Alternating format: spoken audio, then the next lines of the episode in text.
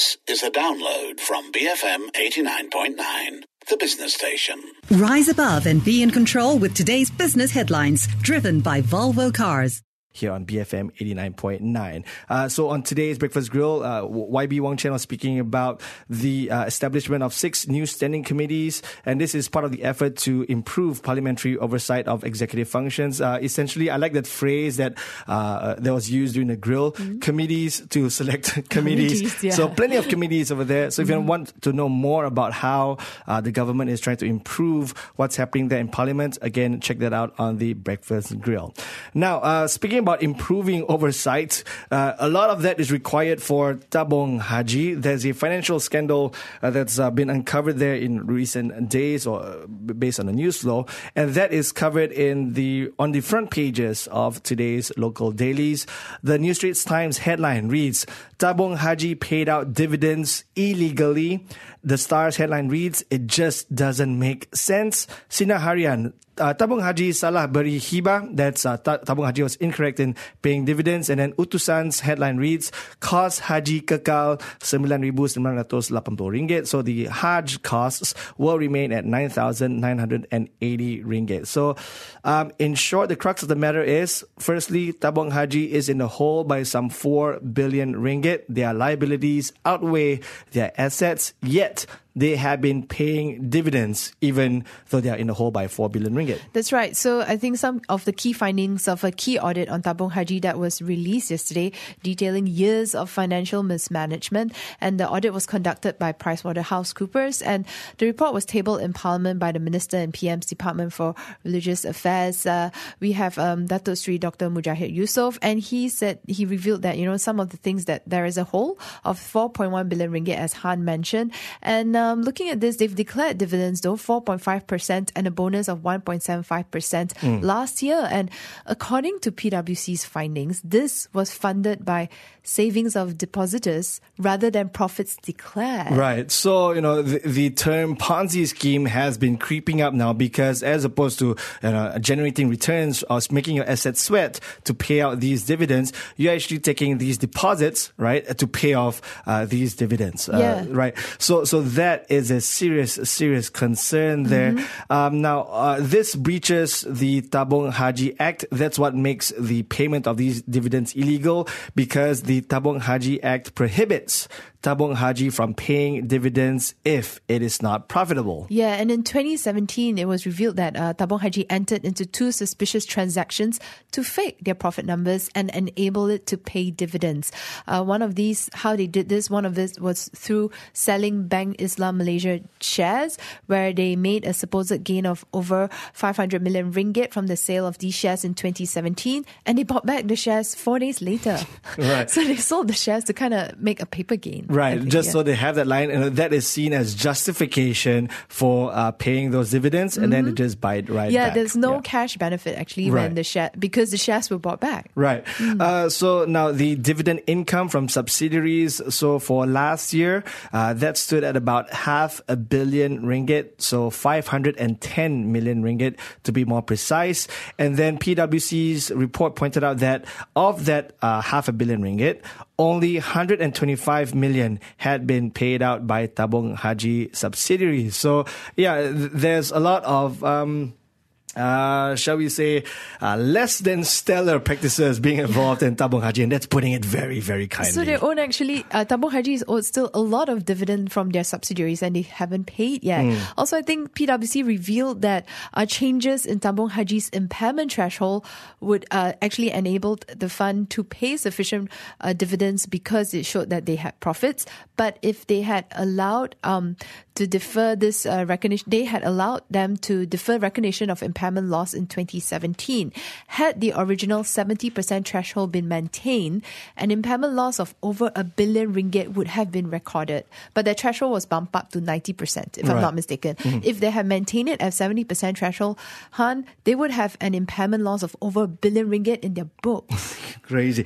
So now, even despite all that we've mentioned so far, right, mm. Joyce, you know, uh, them being in the hole, all the uh, creative accounting, shall we put it that mm-hmm. way, and then the creative transactions when it comes to those BIMB shares. So despite all that, mm-hmm. you've got the minister in the Prime Minister's Department, Dato Sri Dr. Mujahid, who still maintains that dividends will be paid to depositors for this year. So now I understand that there is this restructuring plan going on, but the Yeah. question is, if there's still about 4 billion ringgit in, in, in the hole, Yeah. then and if the paying of dividends was illegal, how are they going to be paying those dividends to depositors for 2018 yeah, this yeah, year? because the restructuring plan has that kicked off. yet, Right, yeah. Right. so how, where are they going to find this money to pay their depositors for 2018? Because if their assets are still lower than liabilities, it's it's illegal for them to pay dividends. Right. So, you know, right after the breakfast grill with uh, YB Wong Chen on his way out, uh, we then asked him that Mm. We question. door stopped him. Yeah. So, yeah, we door stopped him, you know, because uh, old habits die hard, I guess, for you, Joyce. uh, now, so we asked him that question. Now, why him? Though? Because YB Wong Chen is on the PAC and uh, they are tasked with looking into uh, some of these uh, issues, including that of Tabung Haji. Although, uh, from what we understand, uh, the, the government has not yet referred uh, to the PAC on this matter yet. But even if they do, it could take months for the PAC to then ultimately recommend uh, that the government charge uh, those involved, right? So alternatively, the, the government can just straight away charge uh, those responsible, uh, responsible for this debacle at Tabung Haji. Yeah, that could happen. That's what he's saying. Mm. Another thing was that we asked him, where are they going to find the money to pay this dividends for 2018? He said one possible way, uh, the MP said, uh, Wong Chen said one possible way would be a grant from the government. Right, grant from the government, or perhaps even borrow uh, to pay dividends. So then it's on it's the it's on the taxpayers who then have to you know fork out the money or eventually bear the burden for paying out these dividends. So, but look, I mean, credit where credit is due. I, I mean, it's great that in this Malaysia Baru under this new government, uh, we are uncovering all these scandals at v- these various Red uh, files? Yeah, red files and uh, these GLCs, uh, Glicks, and etc. All, all these entities that, that are supposed to be, you know, uh, taking care of the. Um, uh, uh, not just their depositors, but also the well-being, right? And then ultimately the sustainability of their respective mandates. Yeah. And then when you see this, I mean, I don't, I don't know. I mean, it's hardly surprising anymore, right? Given But it's the still shocking though. Yeah, it- the, the, it the figure. Sometimes you kind of know something's happening, a mismanagement's happening or what, but the figure that's come out from this, right? It, and what they've been doing.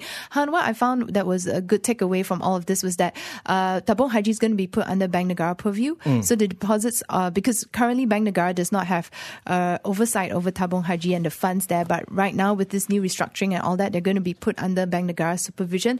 That is good because actually, did you know that the deposits are fully guaranteed by the government? Ah, what good old contingent liabilities once again, right? Uh, now, on top, well, uh, as part of the restructuring plan, as part of this turnaround plan for Tabung Haji, uh, there's news of this special purpose vehicle, this SPV, that is going to take over and rehabilitate uh, underperforming assets over there. Uh, well, that's under the Tabung Haji portfolio currently. Yeah, so, and the assets will be acquired at book value. It'll be interesting to see who buys this. I think the SPV will issue sukuk to raise cash to buy the assets and recover value for the for them over a period of years. So there are more bonds there that have to be taken on in order to salvage or to, to really um, uh, make sure that Tabung Haji is put on the right path again.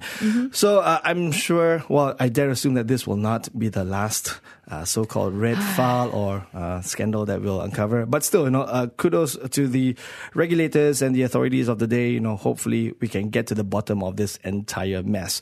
All right, stay tuned. We'll take a look at the top business stories of the day, including another mess, the story that keeps on giving. Yeah. More updates on 1MDB. That's coming up right here on BFM 89.9. It's coming up to 10 minutes till 9 a.m. This is the morning run. Thank you so much for uh, tuning in this morning. I'm Tan Jung Han with me, Joyce Goh. Um, you know, I know that for many uh, of our regular listeners, uh, they are perhaps taking the day off because it is Ah, a okay. public holiday for Selangor, Selangor, right? yeah. So for those of us poor souls who have to work in KL, uh, well, uh, thank you for tuning in. Uh, that's all we can say. and the reason they're off is because it's the birthday of Sultan Selangor. So happy birthday, His Royal Highness. That's right. And uh, for um, I dare assume that some Malaysians might take tomorrow off as well because they'll watch the AFF Suzuki Uh, Cup final tonight. tonight. Yeah, so Beso MC, standard reply. Not that I'm giving you guys any suggestions here.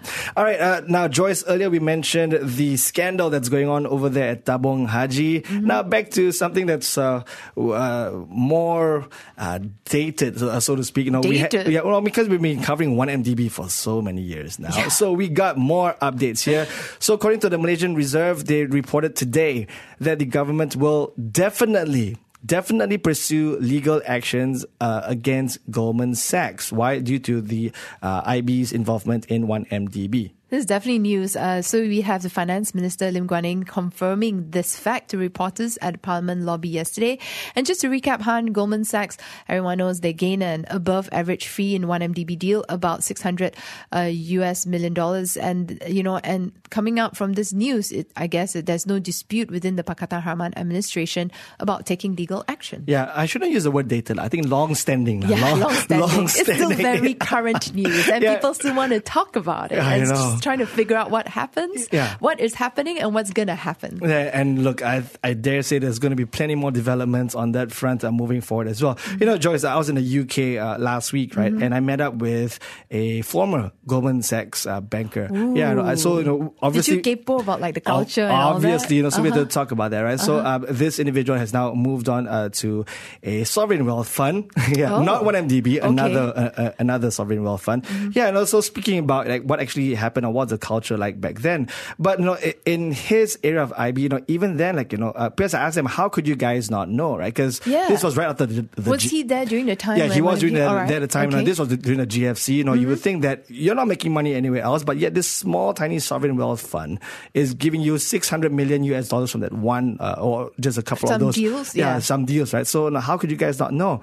And then uh, he talked about basically, yeah, you know, there is that culture there. Um, It deals over compliance as well. It's been yeah, shown. Yeah. And, and then he obviously uh, mentioned uh, Tim Leissner and whatnot. But then he, he said, uh, you know, for his segment, they were rather insulated and because they were trying to pick up the pieces after the GFC, though. So they're, they're not really Okay. uh, related to 1MD. But, but he was scratching his head as well. And I was like, you know, how on earth could this have gone all the way to the top of Goldman Sachs and then be given the green light, essentially, right? So, yeah, and this story here, we are, you know, almost a decade later, still playing out, uh, you know, and, in the news here.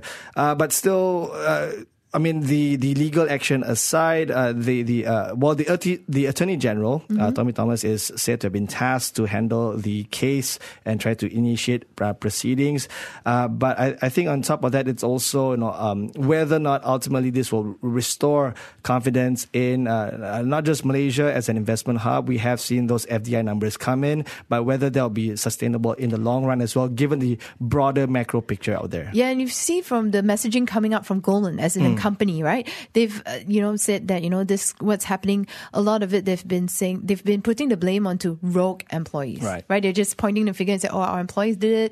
This is not a company thing." So so far, th- this is where the companies is. I mean, the messaging that's been coming out from Goldman. So I think one of these rogue employees is Tim Leissner, Right. Who uh, he has already pleaded guilty to his involvement in 1MDB. So it'll be interesting to see how this plays out. Right, you know, so again, a possible definite legal action against Goldman Sachs on the part, uh, well, from the Malaysian government.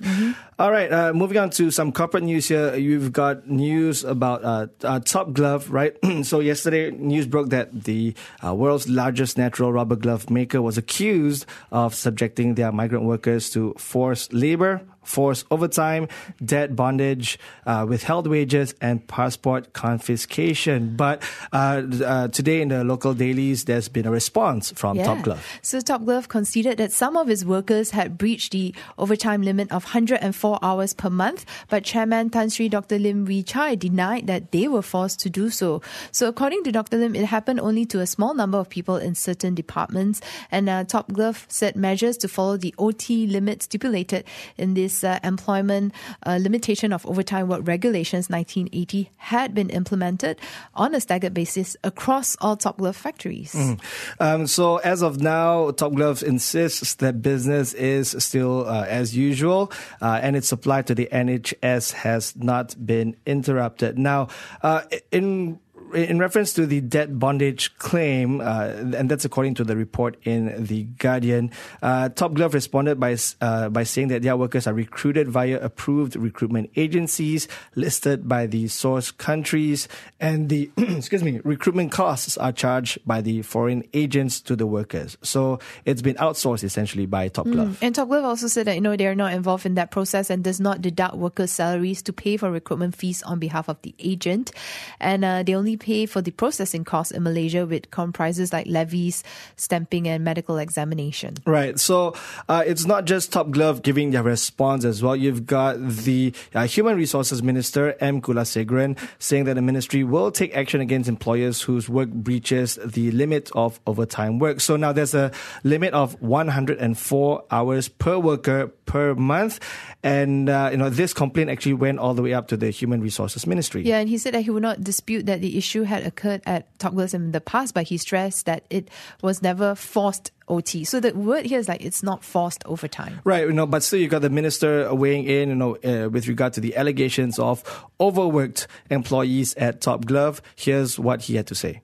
They worked longer hours. There's some evidence to that nature. They have uh, themselves admitted. So we will take the necessary action. They themselves have admitted that some of the workers have done it. But nobody was forced. I mean, the underlying thing must be very clear. Nobody was forced. Actually, it is the other way around. Apparently, the workers want to work. So now I have told them you cannot even have workers coming to say, I want to work. Monies were paid. The point is whether they breach the law. Yes, they breach the law.